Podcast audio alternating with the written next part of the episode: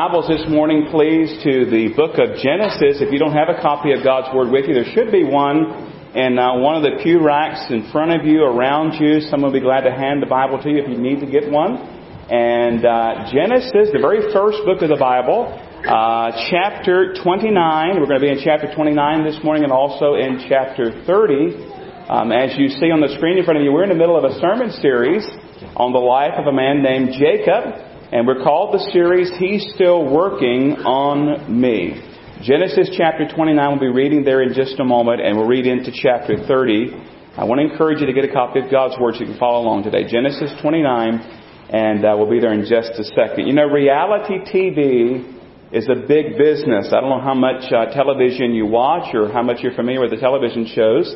Uh, but shows like Duck Dynasty and Jon and Kate Plus Eight years ago, and an Extreme Makeover Weight Loss Edition, and 19 Kids and Counting, and uh, Bringing Up Bates, and Little People Big World, and on and on and on, supposedly give us a, gives us a peek into the life of um, people, unscripted, unrehearsed, and sometimes unbelievable. And you know, some shows do a pretty good job of staying true to the ideal, while others begin to stray off course. Now, why is it that some of these uh, shows that start out with real life, they begin to kind of stray off course and it seems they become scripted and rehearsed and so forth? Well, you can only stand watching somebody go to school and go to work and go to the dentist for so long. And then it gets boring. And so the producers have to take these non-actors, these reality TV stars, and put them in some different scenes and some different scenarios in order to get it a little bit more interesting and to keep the audience engaged. And we as viewers are left to wonder, is this reality or is this scripted? Is this rehearsed? Is this just acting? But we still keep watching. And millions of people keep watching. Think about all the reality TVs on the air. Why is this form of entertainment so popular? Well, I'm sure I get various responses from various people if I were to ask that question, but there's something about looking behind the scenes. There's something about pulling back the curtain and looking behind the stage, if you will, and we look at people who are a lot like us and people who are anything but like us, and so we keep watching. You say, well, preacher, why all this talk about reality TV? Well, I got to thinking about it, beloved, and in this sermon series that we're in right now on the life of Jacob, it would have been a great reality television program. They could have called it Jacob's Family. And that would have been in black and white, mind you, because it didn't have color uh, back in those days. But the thing about it is, when you read the story of Jacob in the Bible, this is reality. What you see is what you get. This is not scripted, it's not rehearsed, it's not acting, it is real life. And you're going to find as you study God's Word that when God paints a portrait of someone, He often paints it warts and all. Now, before we get into the next episode of this, if this were a show, I need to kind of bring you up to speed on what we've learned so far. A lot of times they do that on the reality television programs. They recap. In fact, a lot of the program is recapping what they've already covered and they show you a little bit more. The next week they'll recap that and then show you a little bit more. But I need to give you some background information. We're studying about a man named Jacob. We find his story, of course, in the very first book of the Bible. You've opened to it this morning, the book of Genesis. Now, Jacob arrives on the scene. He's the second born son to a man named Isaac and his wife Rebekah. And he's actually a twin. His older brother is named Esau. Now, Esau and Jacob were totally not alike. Uh, Esau was a hairy man. That's what the scripture says. He was a hunter. He was an outdoorsman. He was a rugged man. And Jacob was a smooth man who liked to hang around the house and uh, liked to be there. And that doesn't mean, now listen, doesn't mean he was not tough and not manly. It just means he was different than his brother. God had made it plain, even when they were in the womb, that the younger son, that is Jacob, was going to have the priority. In that culture, the older son was the one who often inherited the most and took over the family and all those things. But God made it clear it was going to be the younger son Jacob. He would have what they call the birthright and the blessing. Uh, he'd be the leader of the family after his father's death. And this was totally contrary to cultural norms. But rather than let God work all that out, Jacob and his mother decided to take matters into their own hands. And through trickery and through cunning and through deceit, uh, Jacob ended up with the blessing. He ended up with the birthright. And it was a horrible thing to watch. But this is reality programming here, folks. This is what happened in this family's life. And Jacob uh, is there, and his older brother Esau is not happy. In fact, Esau is so mad at Jacob, he decides he's going to kill him. When his father dies, he's going to kill him. And so in order to save his life, and in order for him to get a wife, they send him to his mother's brother's home, to Uncle Laban's house, about 500 miles away from where he was living, where he grew up, where home was. And he arrives there, God provides for him, meets his needs. He arrives in the scene and he meets his uh, uncle's daughter. He falls in love and he is just madly head over heels in love with Rachel. In fact, he loves her so much he promised to work seven years in order to have her hand in marriage. Well, the seven years come to a close and it becomes the wedding. And that night it's very dark and the bride is heavily veiled and she's led to the tent. And the next morning when Jacob rolls over to kiss his new bride, it's not Rachel. It's her older sister, Leah. He had been tricked. And so then we have the story continues on that he agrees that he'll work another seven years. He'll be given Rachel in marriage. And he fulfills that obligation now in a matter of just about eight days. He has two wives. They each have a maid and they have a heap of mess. Now let me just caution you, beloved. God's plan has always been for marriage to be between one man and one woman. Just because he records this in the Bible doesn't mean he condones their actions. But Jacob finds himself here with two wives and their two maids, and it's a recipe for disaster. And I told you it'd be a good recipe for a reality television program. But to make matters even worse, the Bible says that Jacob loved Rachel more than he loved Leah. And if that's not bad enough, just wait to what we're getting ready to study in today's passage of Scripture. I've called today's message Baby Battles. I was down with the teenagers before in Sunday school and one of them opened the bulletin and looked at it and said, Baby Battles? Yeah, baby battles. You've heard of baby bottles, but this is baby battles. These ladies are going to battle it out to see who can produce the most male babies for Jacob. Now in that culture, baby boys were very important. Now let me just caution you. Before we read the scripture today, I gotta tell you something very important. Jacob is God's man. In fact, he's the heir to the Abrahamic covenant. God had promised to his grandfather Abraham there would be a people, a land, and a blessing. He had promised that in his line all the world would be blessed. Why? Because through this line was going to come the Messiah the promised one, the Savior, the Lord Jesus Christ. So we're not talking about a pagan family here.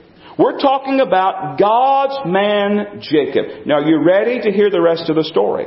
If so, let the baby battles begin. And we're going to find the story here in Genesis chapter 29, verse 31 through chapter 30, verse 24. I'll pick up the reading there, Genesis 29, verse 31. Follow along or listen. When the Lord saw that Leah was unloved, he opened her womb. But Rachel was barren. So Leah conceived and bore a son, and she called his name Reuben, for she said, The Lord has surely looked on my affliction. Now therefore my husband will love me.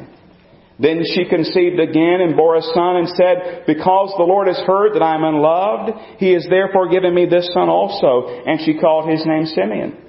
She conceived again and bore a son and said, Now this time my husband will become attached to me because I've borne him three sons. Therefore his name was called Levi. And she conceived again and bore a son and said, Now I will praise the Lord. Therefore she called his name Judah. Then she stopped bearing. Now our attention turns from Leah to Rachel, chapter 30 verse 1. Now when Rachel saw that she bore Jacob no children, Rachel envied her sister and said to Jacob, Give me children or else I die. And Jacob's anger was aroused against Rachel and he said, Am I in the place of God who has withheld from you the fruit of the womb? So she said, Here is my maid Bilhah. Go into her and she will bear a child on my knees that I also may have children by her. What we're going to have here is surrogate motherhood, a custom in that culture. Uh, as this child is born upon the knees, it would be literally, if you will, born by her maid, but it would be Rachel's child. Chapter 30 verse 4. Then she gave him Bilhah, Bilhah, her maid as wife. And Jacob went into her. And Bilhah conceived and bore Jacob a son. Then Rachel said, God has judged my case. He's also heard my voice and given me a son. Therefore she called his name Dan. And Rachel's maid Bilhah conceived again and bore Jacob a second son. Then Rachel said, with great wrestlings I've wrestled with my sister, and indeed I have prevailed. So she called his name Naphtali. Now Leah saw all this, and she said, two can play this game. Chapter 30 verse 9. When Leah saw that she had stopped bearing, she took Zilpah, her maid, and gave her to Jacob as wife. And Leah's maid Zilpah bore Jacob a son, and then Leah said, A troop comes, so she called his name Gad. And Leah's maid Zilpah bore Jacob a second son. Then Leah said, I am happy, for the daughters will call me blessed. So she called his name Asher. Are you noticing any tension in this family? Are you notice any competition? Do you notice any uh, battling going on? Baby battles. There's a son. There's a son. There's a son. There's a son. Take my maid. Take my maid. Back and forth we go. Reality TV. Not necessarily fit to watch, but reality TV nonetheless. Chapter 30, verse 14. Now Reuben, Reuben's the firstborn son He's probably, I don't know, three, four, we're not sure, years of age, went in the days of wheat harvest and found mandrakes, a type of fruit in the field, and brought them to his mother Leah. Then Rachel said to Leah, Please give me some of your son's mandrakes. But she said to her, Is it a small matter that you've taken away my husband? Would you take away my son's mandrakes also? And Rachel said, Therefore he will lie with you tonight for your son's mandrakes. When Jacob came out of the field in the evening, Leah went out to meet him and said, You must come in to me, for I have surely hired you with my son's mandrakes. And he lay with her that night. And God listened to Leah, and she conceived and bore Jacob a fifth son. Leah said, God has given me my wages because I've given my maid to my husband. So she called his name Issachar. Then Leah conceived again and bore Jacob a sixth son. And Leah said, God has endowed me with a good endowment. Now my husband will dwell with me because I've borne him six sons. So she called his name Zebulun. Afterwards she bore a daughter and called her name Dinah. Now back to Rachel, chapter 30 verse 22. Then God remembered Rachel and God listened to her and opened her womb. And she conceived and bore a son and said, God has taken away my reproach. And he called, and she called his name Joseph and said, the Lord shall add to me another son. And indeed that is the case, beloved. Because here's a look at the family tree at this point with Leah's children, Zilpah's children, Bilhah's children, Rachel's children. And Rachel would add one more son, a baby by the name of Benjamin. She would die in giving childbirth to him. But this is where we get the 12 sons of Jacob. This is where it originates. You have two brides battling it out for babies. Now I told you this was an unusual part of the story. In fact, can I just be honest with you, and I wrestle with this, this is the most unusual friend day message I've ever preached in my life. We've been doing this for years, and I have never in my life preached a message like this one. And I know the question on so many minds today, and if I were sitting in the pew where you are, I'd be thinking the exact same thing as I read this passage. What in the world does this have to do with me? What in the world does this have to do with me? I mean, this family seems so messed up, so weird, so strange, even deranged. What they did was not right. Yes, exactly. That's what I want you to see. They were messed up. They were doing wrong. But this was the man that God chose. This was the man who inherited the Abrahamic covenant. This is the man whose line would bring forth the Savior of the world, the Lord Jesus Christ. And if truth be known,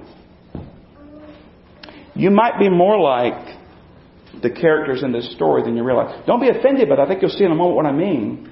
But you might be more like these characters than you even realize. Now hear me out. Your circumstances will certainly look different, but the root problem is still the sin. I want to go back and look at the various characters in the story. You know, you have Jacob, and you have his wife Leah, and you have his wife Rachel, and then you have their two maids. Okay? Those are the characters we're thinking about here for a few minutes. Let's talk about, first of all, Leah and Rachel, the two wives. Jacob was tricked. He worked for Rachel, got tricked into marrying Leah. Then he worked again and he got Rachel. He has two sisters here who are his wives. And what was it that Leah and Rachel really wanted? As I studied the passage, I thought about it. I think it's obvious that what they really desired, beloved, was love and acceptance. They really wanted love and acceptance. That's what they're striving for here. They wanted to be loved and accepted by Jacob. They were striving for this. If I can only give him more sons than the other one, then he'll really love me and really accept me. In fact, look back at the passage. Look at verse 29, or chapter 29, verse 32. Chapter 29, verse 32. So Leah conceived and bore a son, and she called his name Reuben, for she said, Listen, the Lord has surely looked on my affliction. Now therefore my husband will what? He will love me. Look at verse 34 of chapter 29, same chapter, verse 34. She conceived again and bore a son and said, Now this time my husband will become attached to me because I've borne him three sons. Chapter 30, verse 20. Chapter 30, verse 20. Leah said, God has endowed me with good endowment. Now my husband will dwell with me because I've borne him six sons. Leah's crying out here. She knows that he loves Rachel more than her. He, she knows that he was tricked into marrying her. But she's striving for love. She's striving for acceptance. That He'd love me and dwell with me if I can just give Him enough sons. Now, what about Rachel? I mean, she was loved, but do you begin to wonder when you realize she's barren, she's, she's worried about this thing that maybe she's afraid she's going to lose his love and he's going to begin to notice that Leah is more productive and he begins to love her more. Maybe he would change his mind. And she saw this as a battle against Leah. In fact, look at chapter 30, verse 1. It tells us now when Rachel saw that she bore Jacob no children, Rachel envied her sister. Notice that. And she said to Jacob, Give me children, or else I die. Drop down to verse 8, chapter 30. Then Rachel said, with great wrestlings, I've wrestled with my sister. Some of you parents understand that, right? You get wrestling uh, siblings. You ever hear it? I've wrestled with my sister, and indeed, I have prevailed. And so this longing for love, this longing for acceptance, it led to a battle. And the battle brought out envy, and it brought out jealousy, and it brought out bitterness. And it brought out the worst in them. In fact, look at chapter 30 verse 15. Here's what Leah says. She says, Is it a small matter that you've taken away my husband? Would you take away my son's fruit and his mandrakes also? And they actually, they bargain here to see who is Jacob going to spend the night with. And you have these two ladies, and they're struggling and they're striving for love and acceptance. What about Jacob? What is Jacob thinking about all this? Now, perhaps honestly, he enjoyed this at first. These women battling for his attention. Uh, but you have to think that this must have been getting old after a while. Imagine the stress in this household of having two wives and then two maids also became wives, uh, second class wives, mind you. And this battling going on. He didn't have two happy wives. He didn't have four happy wives. He had unhappy wives as far as we can see. When I look at Jacob, I notice, beloved, that he was just kind of swept along with other people's expectations. He was swept along with other people's expectations. In fact, I think we see frustration begins to set in in Jacob's life because he has this family situation and these wives wrangling and wrestling with one another. In fact, look at chapter 30 verses 1 and 2 again. Right after it says in verse 1 that Rachel says, give me children or else I die. Look at verse 2 of chapter 30. It says, and Jacob's anger was aroused against Rachel. I think the frustration hit him and he's there and he grows angry and he's frustrated and he said, Am I in the place of God who's withheld from you the fruit of the womb? No matter what he did, he could not be enough. He could not do enough to meet the needs of these women and their expectations. They were busy buying time with him using pieces of fruit. This was not a healthy family situation. This was not a good thing going on in this family. But there's two more characters. Think about Bilhah and Zilpah. And I think about these two dear ladies. And I don't think that they had any say in this matter. I don't think they had any right in this matter. They were just used to meet someone else's needs. They were used by others.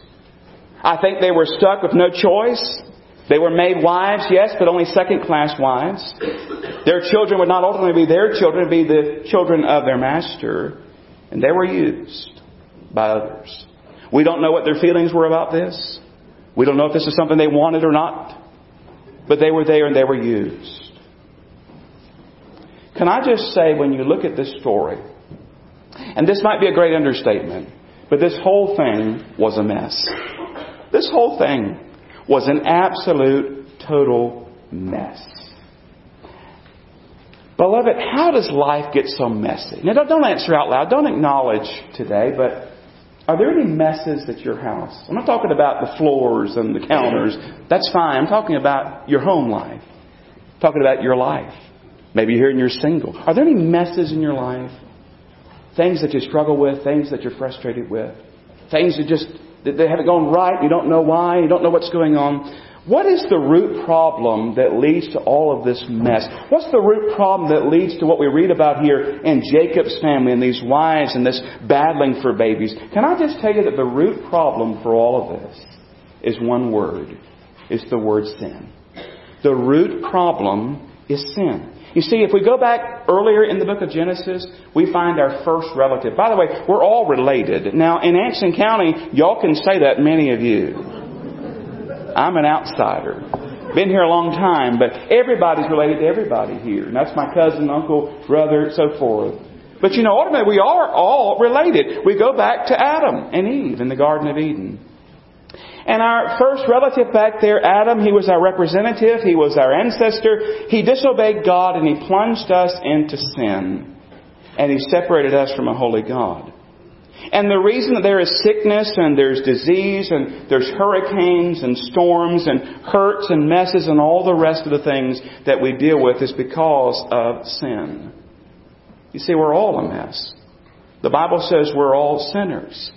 We've all disobeyed God. But here's what you have to see, beloved. God can turn this mess into something beautiful. In fact, He does it in this situation. Out of this home that we just read about will come forth eventually the birth of a baby named Jesus. The Savior of the world will come through the line of this messed up family, this soap opera. The nation of Israel is born here in the midst of this mess. And beloved, the solution to our mess, the solution to our sin is the Lord Jesus Christ. He is the solution. God sent His Son through the line of this messed up family. He was born of the Virgin Mary, perfect God, perfect man joined in the flesh. And though he, he was born into a world of sin, he was born to a people who were in sin and in a mess, who were plagued by sin, he never sinned. He lived a sinless, perfect life. And he said, You know what? I'll take your mess for you. I'll take your sin for you. And he voluntarily gave his life on a Roman cross. He shed his precious blood. He died. He was buried. But praise be to God, he rose again victorious. And the Bible says, beloved, that if we'll turn away from our sin and we'll trust Jesus Christ alone, he will save us. He'll forgive you your sin. He'll make you a child of God and He'll give you a home in heaven. That is His promise. Now I gotta caution you something here, beloved. We know that in Christ we are made perfect. In Christ. But guess what? We're still living in the flesh. We're still living in a sin cursed, fallen world. We look at Jacob here. Jacob was a believer. He was a follower of the Lord. He was one who knew the Lord. He was God's man. But was he perfect, practically speaking? we'll just go back and read the story. Look at his home life. Look at what's going on in his life at this time. But you see, God wasn't through with Jacob. That's why we call this sermon series, He's Still Working on Me. He's working on him here in this passage to make him more like Jesus. And that's what God does with every single child that He has. He works in us to make us more like His Son, the Lord Jesus Christ. Maybe you've heard this saying, Christians aren't perfect, they're just forgiven.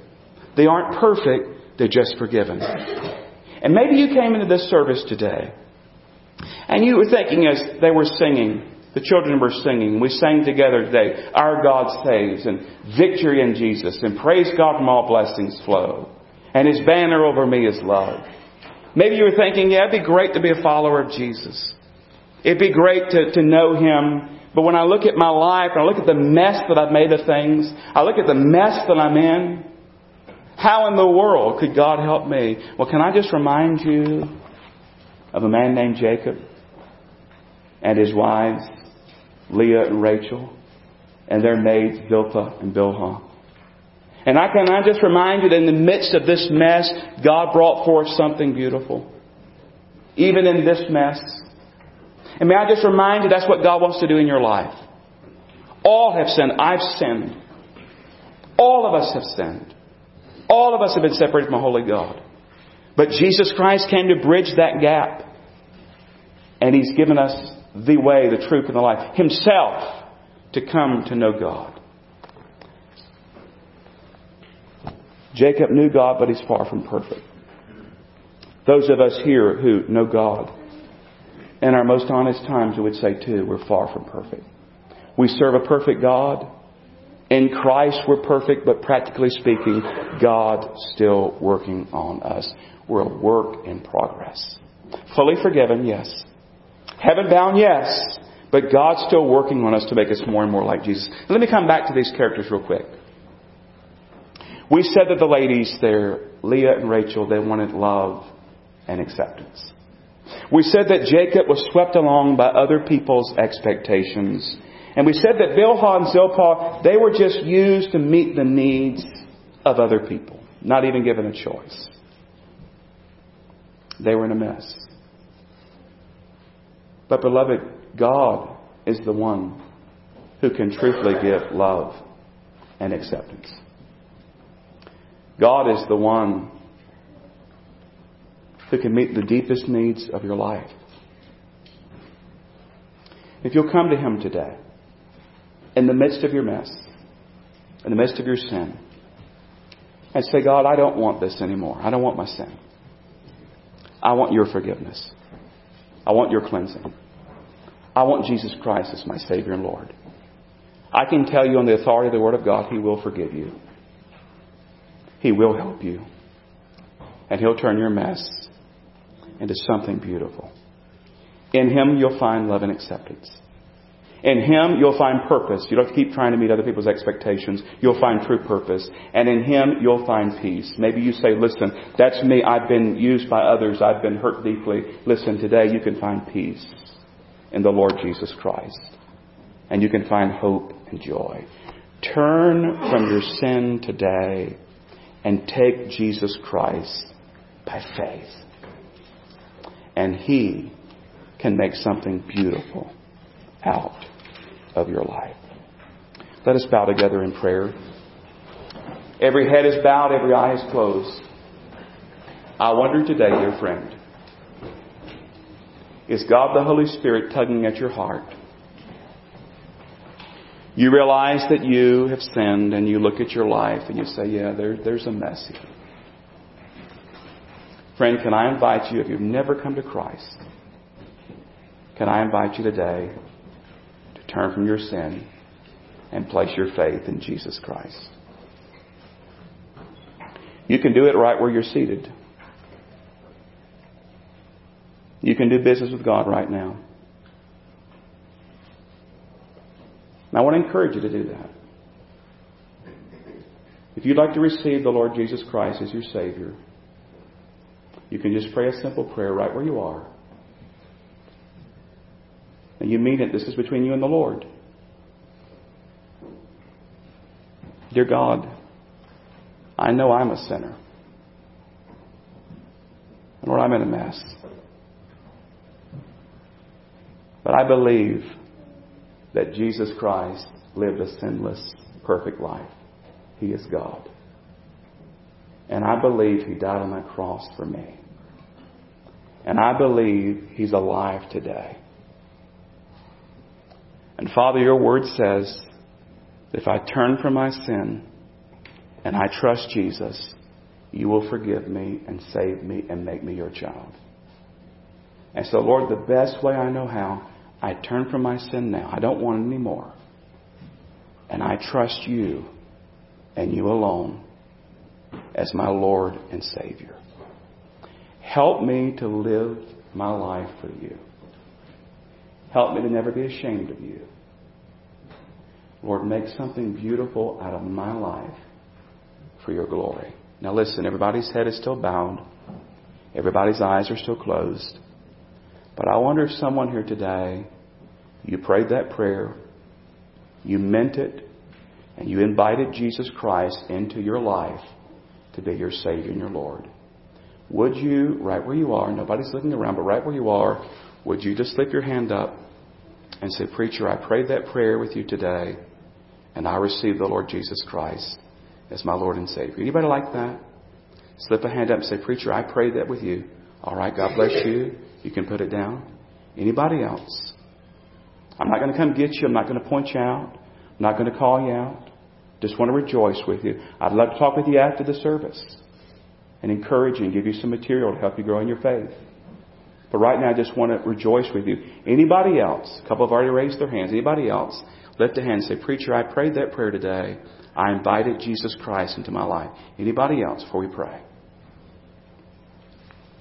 Father, I thank you that you're at work among us. And I thank you for your grace and your mercy. And I thank you for the simplicity of the gospel to turn from our sin and believe. And Father, I pray today for any that might be here that they didn't lift a hand, they're, they're wrestling with you even now. I pray they would yield to the Holy Spirit's working in their life. I pray for those who lifted a hand that you would encourage them and bless them.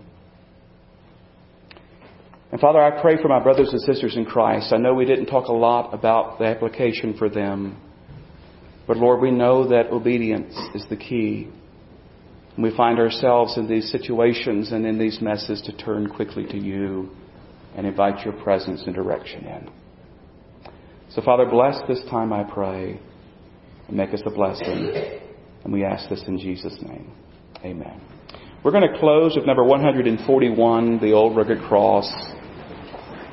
And the invitation's still open, friend. I'm going to be down at the front here as we're singing. And maybe you would like to talk to someone personally about Christ. And as we're singing, we would invite you to come, and I'll welcome you here. You say, Preacher, what would happen if I walked down the aisle? We would welcome you. We would talk with you and pray with you. We're not here to embarrass you, not here to put you on the spot. Just want to minister to you. But someone would love to take a Bible and lead you to the cross. So maybe you didn't pray there in the pew, but you need to come. The invitation's still open. We would invite you to come. We'd love to talk with you and help you. Let's stand together and sing 141, The Old Rugged Cross.